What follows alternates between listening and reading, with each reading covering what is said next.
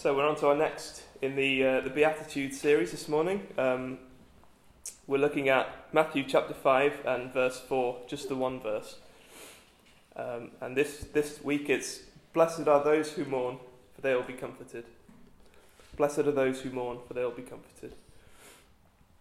So just to, to recap on um, what David took us through last week in his talk, um, when we look at the Beatitudes, we realise that um, the world's view of uh, what it means to be blessed or happy is radically different from God's view. And uh, despite what worldly wisdom would say, um, all the people that are listed in, in the Beatitudes the poor, those who mourn, the meek, those who hunger and thirst, um, those who are persecuted, all these people are included among those who are blessed. And it's because blessing doesn't come from our circumstances, it comes from God and God's kingdom. And it's not dependent on earthly things. And more than that, um, those who lower themselves in this world for God's sake will actually receive blessing in the kingdom of heaven because they took that position in this world. So, just a, a brief um, recap of some of what, what David spoke about last week and, and an overview of, of what we're looking at in the, the Beatitudes. But as we said, this week we're looking at uh, verse 4 Blessed are those who mourn, for they will be comforted. So it, it seems straight away like a, a paradox, doesn't it? We have blessed, which means happy or perhaps an enviable state. If you're someone who's blessed, you're someone who would be envied. And then those who mourn, and we, we know that mourning is to feel or express deep sadness or to grieve. So straight away, it's a, it's a paradox. It's, it's almost like Jesus is saying, happy are the sad. And um, as we'll see with all the other Beatitudes, um, Jesus seeks to turn what we think of as, as normal thinking on its head. And he does that to try and get across uh, a, a message of spiritual importance to those who are listening and to his followers in particular. So let's try and um, make sense of that. It, it, seems on the face of it to be confusing, doesn't it? But we'll, we'll see if we can make sense of what that means. So I think the first thing to consider is what, what does Jesus actually mean by those who mourn? Well, when we use the word mourn, um, or we, we talk about mourning, our first thought is perhaps of death or of loss of some kind. Um, perhaps we've lost someone close to us and we're, we're mourning that they're not here anymore. Or perhaps we're grieving a tragedy of some kind. We hear about some terrible thing that's happened, and, and we can mourn over the, the sadness of it and the, um, the tragedy of it. Or it can even be lost in a material sense. We can um, perhaps think of times when we've had something that's very valuable to us, and we've lost that thing, be it through some disaster or some misfortune of some kind, and we can really grieve and mourn a loss, a material loss. I think to a certain extent we can include all of these in what Jesus is saying when he talks about mourning. Um, and we'll see, as, we, we've already mentioned, um, the theme running through the Beatitudes is that suffering in all its forms will one day give way to blessedness and to, um, to everything being made right again. As we read in Revelation chapter 21 verse 4, it says, He will wipe every tear from their eyes. There will be no more death or mourning, or crying, or pain, for the old order of things has passed away. It's something that's often read out at funerals, isn't it? And I think it's appropriate for us as we begin to think of this idea of mourning and being comforted. Um, we can say that all these things that we've thought about, the, the, loss of loved ones or the loss of something valuable to us, um, we know that one day all things will be made right, and we can look ahead to, to that day when um, uh, all, all sin and all, all sense of, of sadness and loss will be taken away. And that's perhaps the most simple way of taking in what, what Jesus is saying. Blessed are those who mourn, for they will be comforted. And one day we'll know that, that all the sadness that we, we experience in this life will be taken away. So that's, that's one way in which we can, we can think of it. But perhaps the primary meaning of Jesus' words was to do with the issue of sin if we look at 2 Corinthians, Corinthians chapter 7, verse 10, it says, Godly sorrow brings repentance that leads to salvation and leaves no regret, but worldly sorrow brings death. So perhaps, given what we know of Jesus, he, he tried always in his, his, um, his sermons and his parables, he was always trying to bring out a, a spiritual meaning, um, something of spiritual importance to, to his followers. And he was rarely just concerned with the, um, the material things or the material issues that we face. So, in light of that, perhaps this is what Jesus is getting at here the idea of, of godly sorrow, and in particular, sorrow over sin. And we know that through, um, through Jesus' whole time on earth, he was, he was concerned with these things, not with physical matters, but with spiritual. So, just in these few minutes that we've got, we'll consider um, three different ideas of what this verse can mean. It can mean um, that suffering will one day give way to blessedness because of the cross. Um, it can also mean that an attitude of mourning and grief towards sin can lead to repentance and present day blessing, not just something in the future, but something in the present. And then, thirdly, we can think that um, mourning our sin and the sin of the world um, as a whole will allow us to gain a deeper appreciation for our salvation and for the gospel. So we'll just we'll take those three things um, as we spend a few minutes looking at, at this verse. So as we've said um, already, some someday suffering will give way to blessedness. And perhaps this is the most obvious interpretation of what Jesus is saying. We live in a broken world, don't we? We see it all around us, full of suffering and, um, and wrong of, of all kinds. And it causes all of us to mourn at one time or another. And we know that even Jesus himself was not immune from this. We read in John chapter 11 that he wept at the death of Lazarus, who was a dear friend who he loved dearly. But the Bible tells us that one day everything will be made right. Um, the, the Revelation verse that we read tells us this. And perhaps in, in our world as it is at the moment, it's something that's almost impossible for us to imagine. We can look around and we see that every aspect of this world is tainted by sin in one way or another. And yet we're assured that one day this will cease to be the case. Um, those of us who are um, in the church here will remember that a few weeks ago uh, we were studying the book of Romans.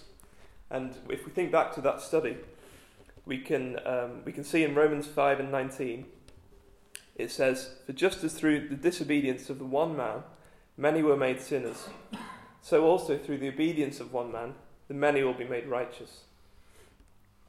It's a reminder that um, even in our deepest mourning and our deepest sadness in this life, we can look ahead to that day when everything will be made right. And it's because of Jesus' sacrifice for us.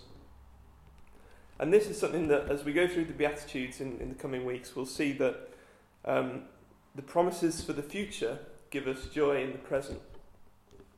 Because we have that assurance that one day everything will be made right, and we can, we can imagine what that day will be like, and we can look forward to that day.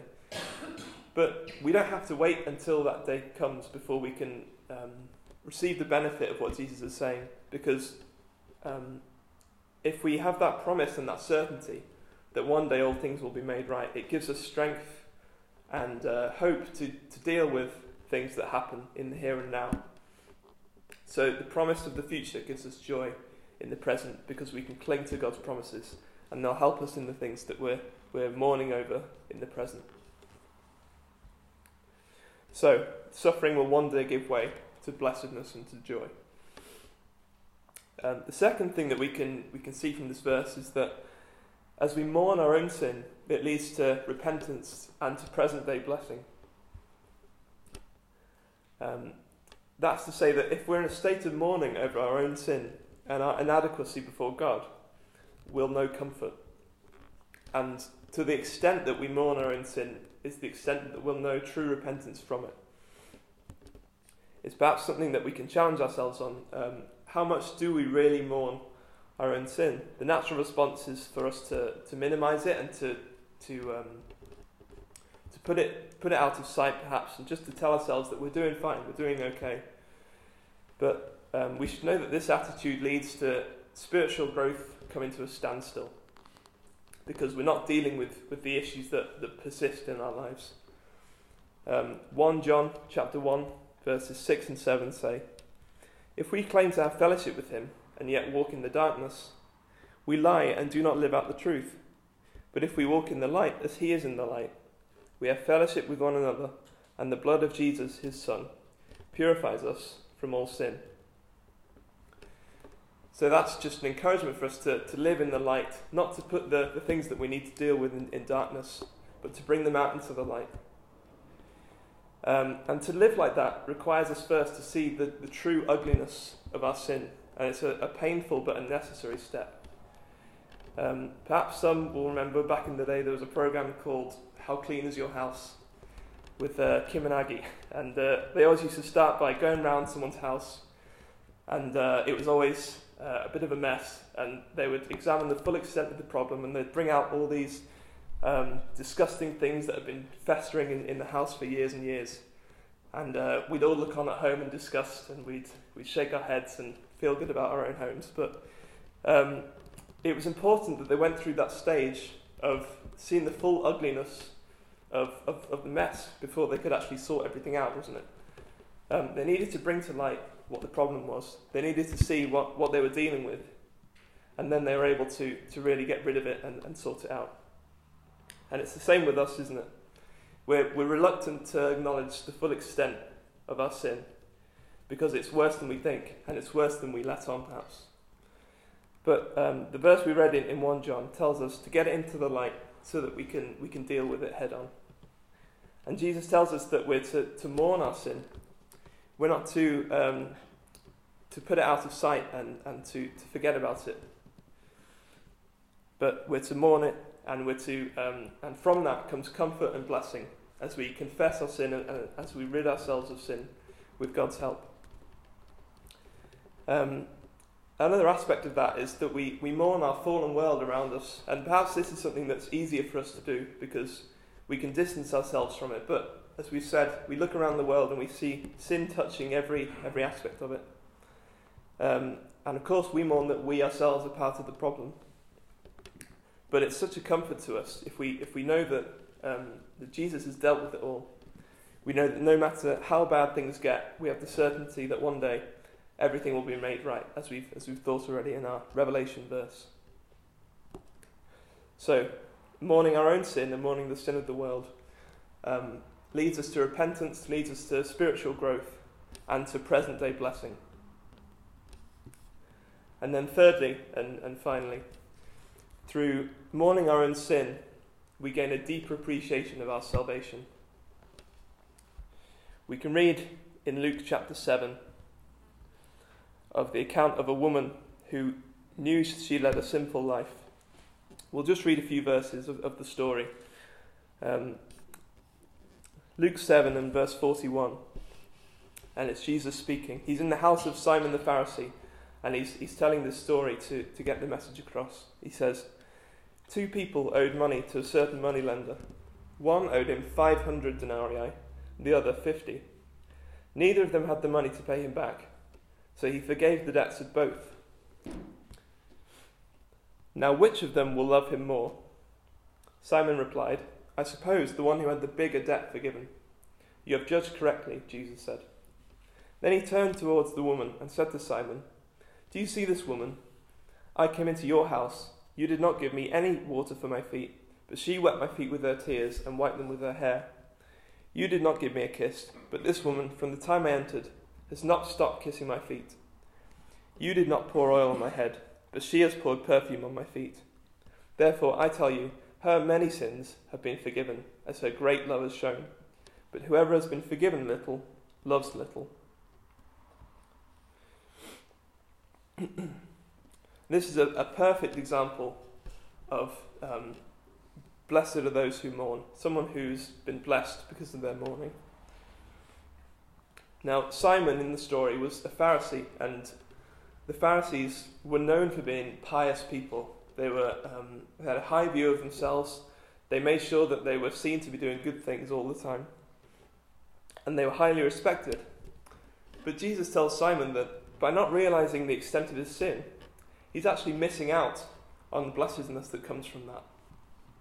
And again, that seems kind of um, counterintuitive. But um, we can see that the deeper we mourn our sin, and the more that we the more that we grieve over it, the more we'll appreciate just how much has been done for us. So we have to ask ourselves do we want to have the kind of love that Jesus, for Jesus, that the woman in Luke 7 had? Do we want to have that emotional, heartfelt response? But it starts with appreciating day by day what's been done for us. And that starts with a realization of where we were without Jesus. I can remember um, being younger, and I'm sure you can too, sitting in church meetings where um, perhaps the entire audience was made up of, of believers, and I'd hear the speaker talking the gospel message and telling us um, about what, what we need to do to be saved. And at times I'd, I'd wonder why. I'd think everyone in this room is already saved, everyone's heard the gospel message before. But um, I think over time we come to see that we need to preach the gospel to ourselves regularly or daily, even, because it's the foundation of our relationship with God.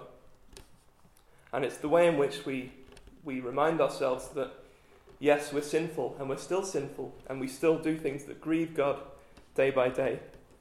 And because of that, we appreciate afresh um, what God's done for us and taking that sin away from us. So perhaps when we think about the gospel, we're tempted to skate over the, the part which talks about our own sin and where we were headed without Jesus. We'd rather just get to the, the good news part.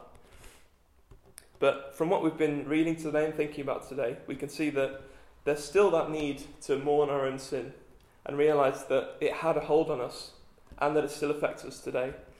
Because Jesus says that if we do this, then we'll be blessed because we will be comforted. So we're comforted in the present by the knowledge that our sin problem has been dealt with and our debt's been paid, just like the, the person in the story. And we're comforted in the future when we'll know that the power of our sin has been completely crushed. And we can look forward to that day when we, we won't sin anymore and there'll be no sin in the world to, um, to cause damage. So, just to wrap up, um, those who belong to Christ can really be blessed through mourning, as the, the verse says.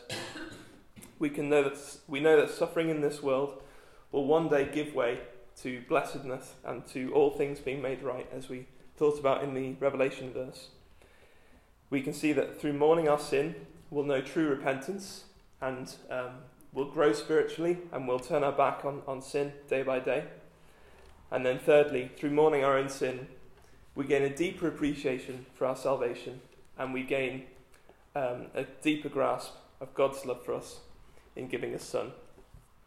So the challenge there at the end is just, just like the, the woman who knew this, she'd, she lived a sinful life. She fell at Jesus' feet and she, um, she wept over her own sin. But she knew that um, because her great sin had been forgiven, her love for Jesus was, was great. And so we have to ask ourselves are we in that position? Do we acknowledge that our sin is great, but, but that God's love was greater and that he, he dealt with the problem for us. so, just a few things for us to, to think about as we um, go into the, the week ahead. Should we pray?